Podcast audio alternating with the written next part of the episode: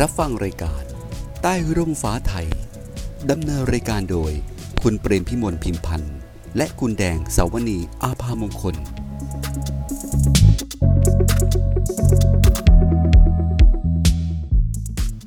สวัสดีค่ะ แดงสาวนีและพี่เปรมพี่มนก็กลับมาพบกับท่านผู้ชมท่านผู้ฟังในช่วงเวลา ใต้ร่มฟ้าไทยเช่นเคยนะคะ แน่นอนค่ะ สาระน่าสนใจในวันนี้จาก กรมชนประทาน สวัสดีค่ะพี่เปรมคะค่ะ สวัสดีค่ะท่านผู้ฟังค่ะสวัสดีท่านผู้ชมพี่แดงค่ะ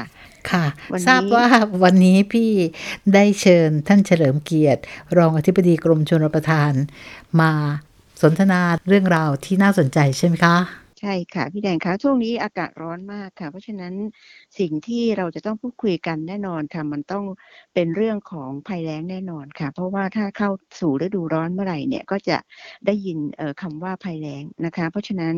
วันนี้ค่ะกรมชลประทานนะคะ ก็โดยชลกรเอกนะคะ จะมารับมือสถานการณ์ภัยแล้งอย่างไรนะคะ เดี๋ยวเราพูดคุยกับท่านรองเฉลิมเกียรติคงวิเชียนวัฒน์ท่านรองอธิบดีกรมชลประทานฝ่ายวิชาการเลยไหมคะ ค่ะสวัสดีค่ะ ครับเชิสวัสดีครับเอ่อพี่เปรมพี่แดงและท่านผู้ฟังท่านผู้ชมทุกท่านครับ เชิญได้เลยค่ะ วันนี้ก็อยากให้ท่านรองนะคะ ได้เอ่อเล่าให้พวกเราฟังในฐานะที่ท่านเป็นชลกรนะคะ เราจะรับมือสถานการณ์ภัยแล้งกันอย่างไรค่ะเรียนเชิญเลยค่ะ ครับ ขอบคุณ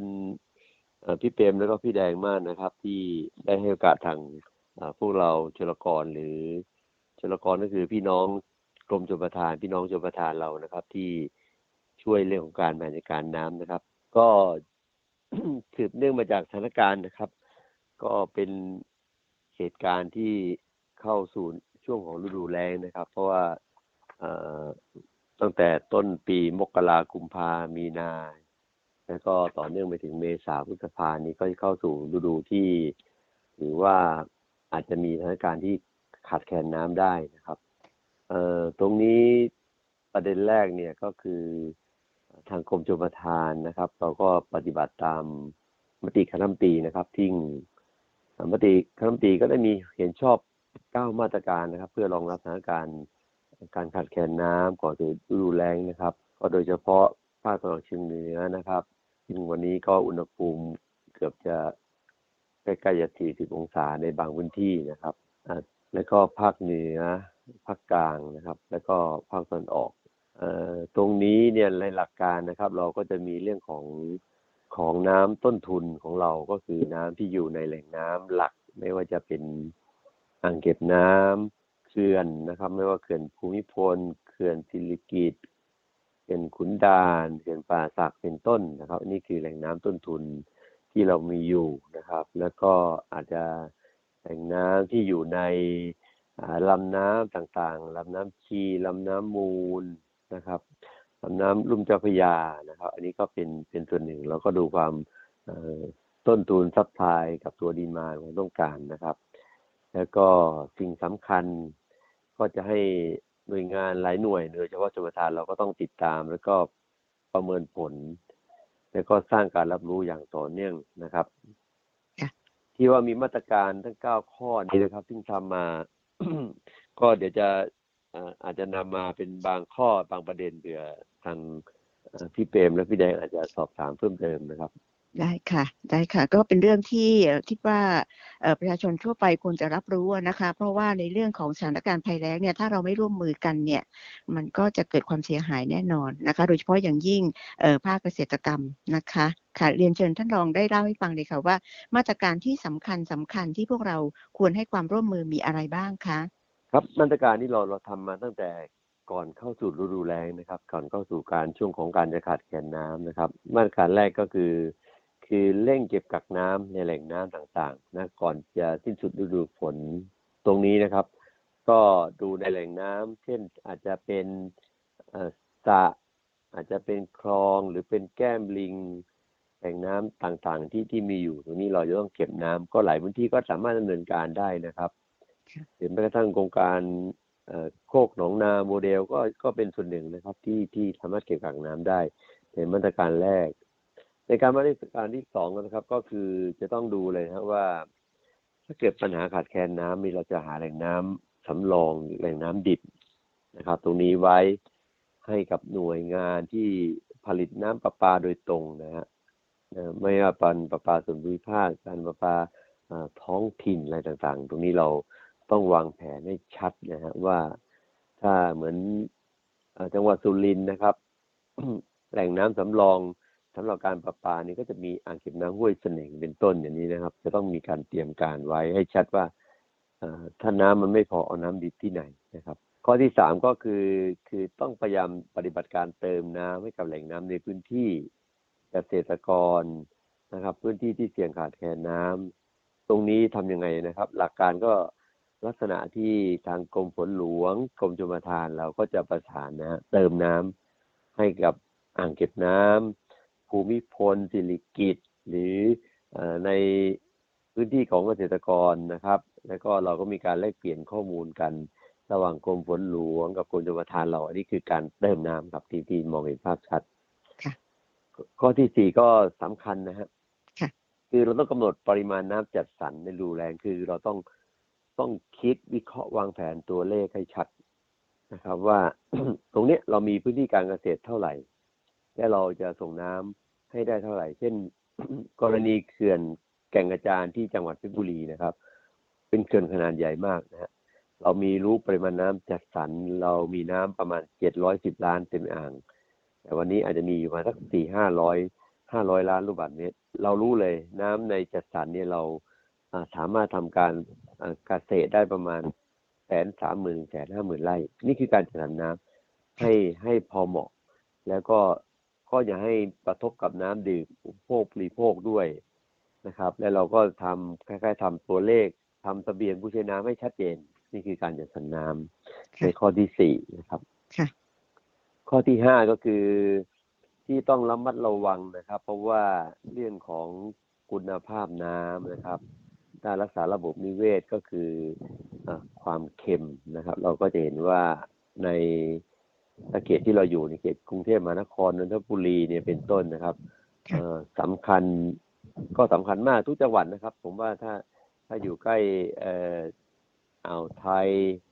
ใกล้ทะเลตรงนี้เอ่อความเค็มถ้าเกิดเข้ามาในระบบของน้ำจืดได้เนี่ย กระทบกับอ่าพี่น้องประชาชนค่อนข้างสูงนะครับ เพราะฉะนั้น การเฝ้าระวังคุณภาพน้ำเนี่ยในแม่น้ำสายหลัก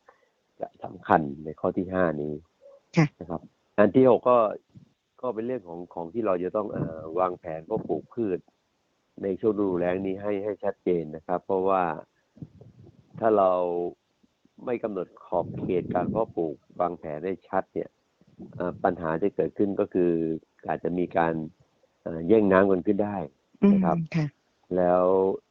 างบางพื้นที่เนี่ยก็รอฝนธรรมชาติที่มันอาจจะเข้ามาในบางช่วงจังหวะ แล้วเราก็ไปหว่านกล้า แต่พอพอมันทิ้งช่วง ฝนทิ้งช่วง หรือระบบชลประทานเนี่ยไม่สามารถที่จะจัดสรรน้ำให้ได้ตามแผนที่ว่าเนี่ยนะครับ ไอ้ตรงนี้ก็ก็จะเป็นประเด็นปัญหาค่อนข้างสูงนะครับ เหมือนลุ่มเจ้าพระยาตอนนี้ก็ก็มีเฉพาะบางพื้นที่นะครับที่ที่ทาง กรมส่งเสริมการเกษตรนะครับกรมชลประทานได้พิจารณาแล้วก็มีความเหมาะสมที่จะพอพอปลูกได้ประมาณเท่าไหร่ก็ก็ต้องไปดูในพื้นที่จริงกันแถวพระนครศรีอยุธยาชัยนาทอะไรต่างๆนะครับ หรือใกล้ใกล้กับโครงการส่งน้ำของเรานี่ก็ก็พอดำเนินการได้ก็จะพิจารณา หรือมีแหล่งน้ำจากคลองจากแม่น้ำธรรมชาติที่มีอยู่เดิมแล้วก็นี่ก็วางแผนว่าปลูกได้นะครับ ข้ออีกข้อหนึ่งข้อที่เจ็ดนะครับค่ะเอ่อตรงนี้เราก็ต้องเข้าใจนะครับว่าเราเราใช้น้ำไม่ใช่เฉพาะเฉพาะการเกษตร หรืออุปโภคอย่างเดียวนะครับ แต่เราเราใช้น้ำหลายภาคส่วนหนึ่งในนั้นนะตรงนี้ก็คือเราต้องดูแลในเรื่องของภาคอุตสาหกรรมนะครับเอ่อเราก็คล้องดูว่าถ้าเป็นไปได้เอ่อเช่น การใช้น้ำของภาคอุตสาหกรรมที่เรามองภาพชัดก็อาจจะเป็นเขต EC เขตภาคตะวันออกนะครับ ก็ต้องให้ภาคอุตสาหกรรม ซึ่งมีโรงงาน มีนิคมอุตสาหกรรมต่างๆ เนี่ยไปวิเคราะห์แล้วก็กำหนดเกณฑ์การใช้น้ำนะครับ ที่พอเหมาะพอควร หรืออาจจะต้องเอาน้ำที่ใช้ไปแล้วกลับมาใช้ใช้ใหม่นะครับ เป็นรีไซเคิลอีกครั้งได้ไหมอะไรต่างๆนะครับ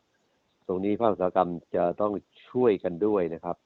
อาจจะเป็นภาคอุตสาหกรรมที่อื่นด้วยนะครับ แต่ผมอันยกตัวอย่างเฉพาะเฉพาะเขตชนบุรีระยองจันทบุรีด้านนี้นะครับ อันนี้คือข้อที่เจ็ดที่ที่เป็นมาตรการนะครับ ที่รัฐบาลให้ให้แนวไว้ ข้อที่แปดนะครับ หลังจากนั้นก็จะเป็นการเราพอเราวางแผนเสร็จเราก็มีการติดตามประเมินผลนะครับ ว่าสิ่งที่เราวางไว้เนี่ยเป็นไปตามแผนที่เราวางไว้พี่น้องเกษตรกรปลูกปลูกพืช เพิ่มขึ้นมากไหมหรือว่าการใช้น้ำเนี่ย บางครั้งบางพื้นที่ความเหตุผลความจำเป็นอาจจะใช้ตัวเลขสูงขึ้น แล้วก็มาดูวางแผนในรอบครอบนะครับ เพื่อเพื่อปรับแผนได้ตลอดเวลานะครับมีตามประเมินผล ข้อที่เก้าก็สำคัญนะครับ สิ่งที่สำคัญก็คือต้องขอบคุณทางพี่เปรมพี่แดงทำข้อนี้ไว้ให้กับเราก็คือ สร้างการรับรู้สถานการณ์น้ำนะครับ แล้วก็แผนการจัดสรรน้ำไอ้ตรงเนี้ยคือการให้ผู้ฟังท่านผู้ชมทุกภาคส่วนนะทุกกลุ่มนะครับทุกเป้าหมายได้รับทราบ รับทราบข้อมูลต่างๆ ตรงนี้ ก็จะเป็นเป็นประโยชน์กับตัวท่านเองนะครับ พี่น้องที่ใช้น้ำนะครับ แล้วก็เป็นถือว่าผสมผสานกันนะครับ ส่วนราชการเราก็ตั้งใจที่จะบอกข้อมูลได้ชัดเจน พี่น้องประชาชนก็ได้ไปวางแผนการใช้น้ำนะครับ อันนี้ก็ ปัญหาหากเกิดขึ้นมาก็ก็จะกระทบน้อยครับ นี่คือคือเก้ามาตรการหลักครับที่ที่ใช้กันอยู่ครับ ค่ะ ถือว่าเออได้ฟังแล้วนะคะท่านรองค่ะ เป็นภาระอันหนักหน่วงมากเลยนะคะ ที่ชลกรจะต้องมาคอยดูนะคะ ตั้งแต่เริ่มต้นนะคะ ว่าจะต้องเร่งกักเก็บน้ำในอ่างเก็บน้ำหรือในในแหล่งน้ำต้นทุนอย่างไรนะคะ แล้วก็ที่สำคัญเนี่ยเมื่อถ้าเขาขาดเนี่ยโดยเฉพาะอย่างยิ่งน้ำเพื่อการบริโภคเนี่ยถ้าขาดนะคะก็ก็สำคัญนะคะ ก็จะต้องดูว่าจะไปหาที่ไหนชดเชย ด้วยวิธีการเติมน้ำเนี่ยนะคะ เพราะฉะนั้นก็ต้องประสานงานกับ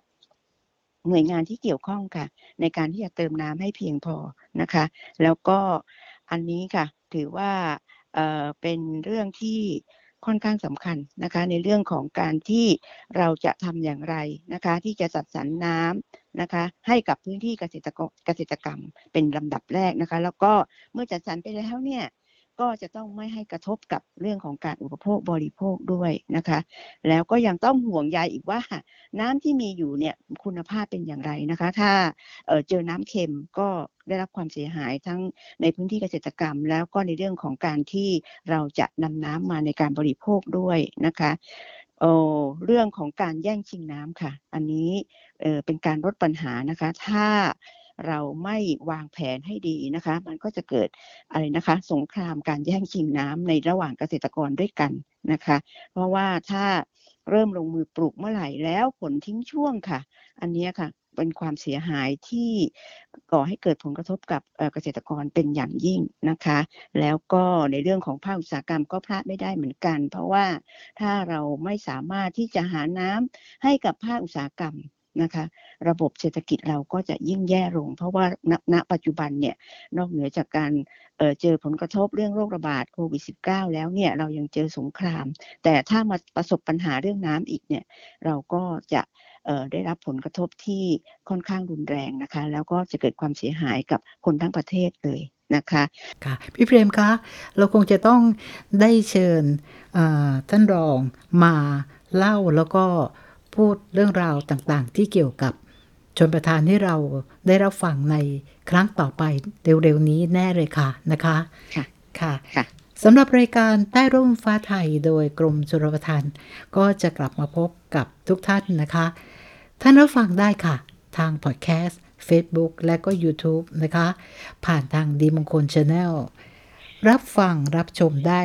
ทุกแพลตฟอร์ม ทุกสถานที่ และก็ทุกเวลาที่ท่านต้องการสำหรับวันนี้ก็คงจะต้องลาท่านไปก่อนพบกันใหม่นะคะ ในโอกาสหน้าสวัสดีค่ะ สวัสดีค่ะ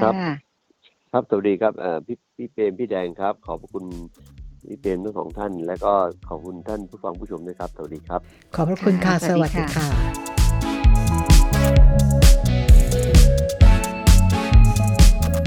ขอขอบคุณผู้สนับสนุนรายการ กรมชลประทาน กระทรวงเกษตรและสหกรณ์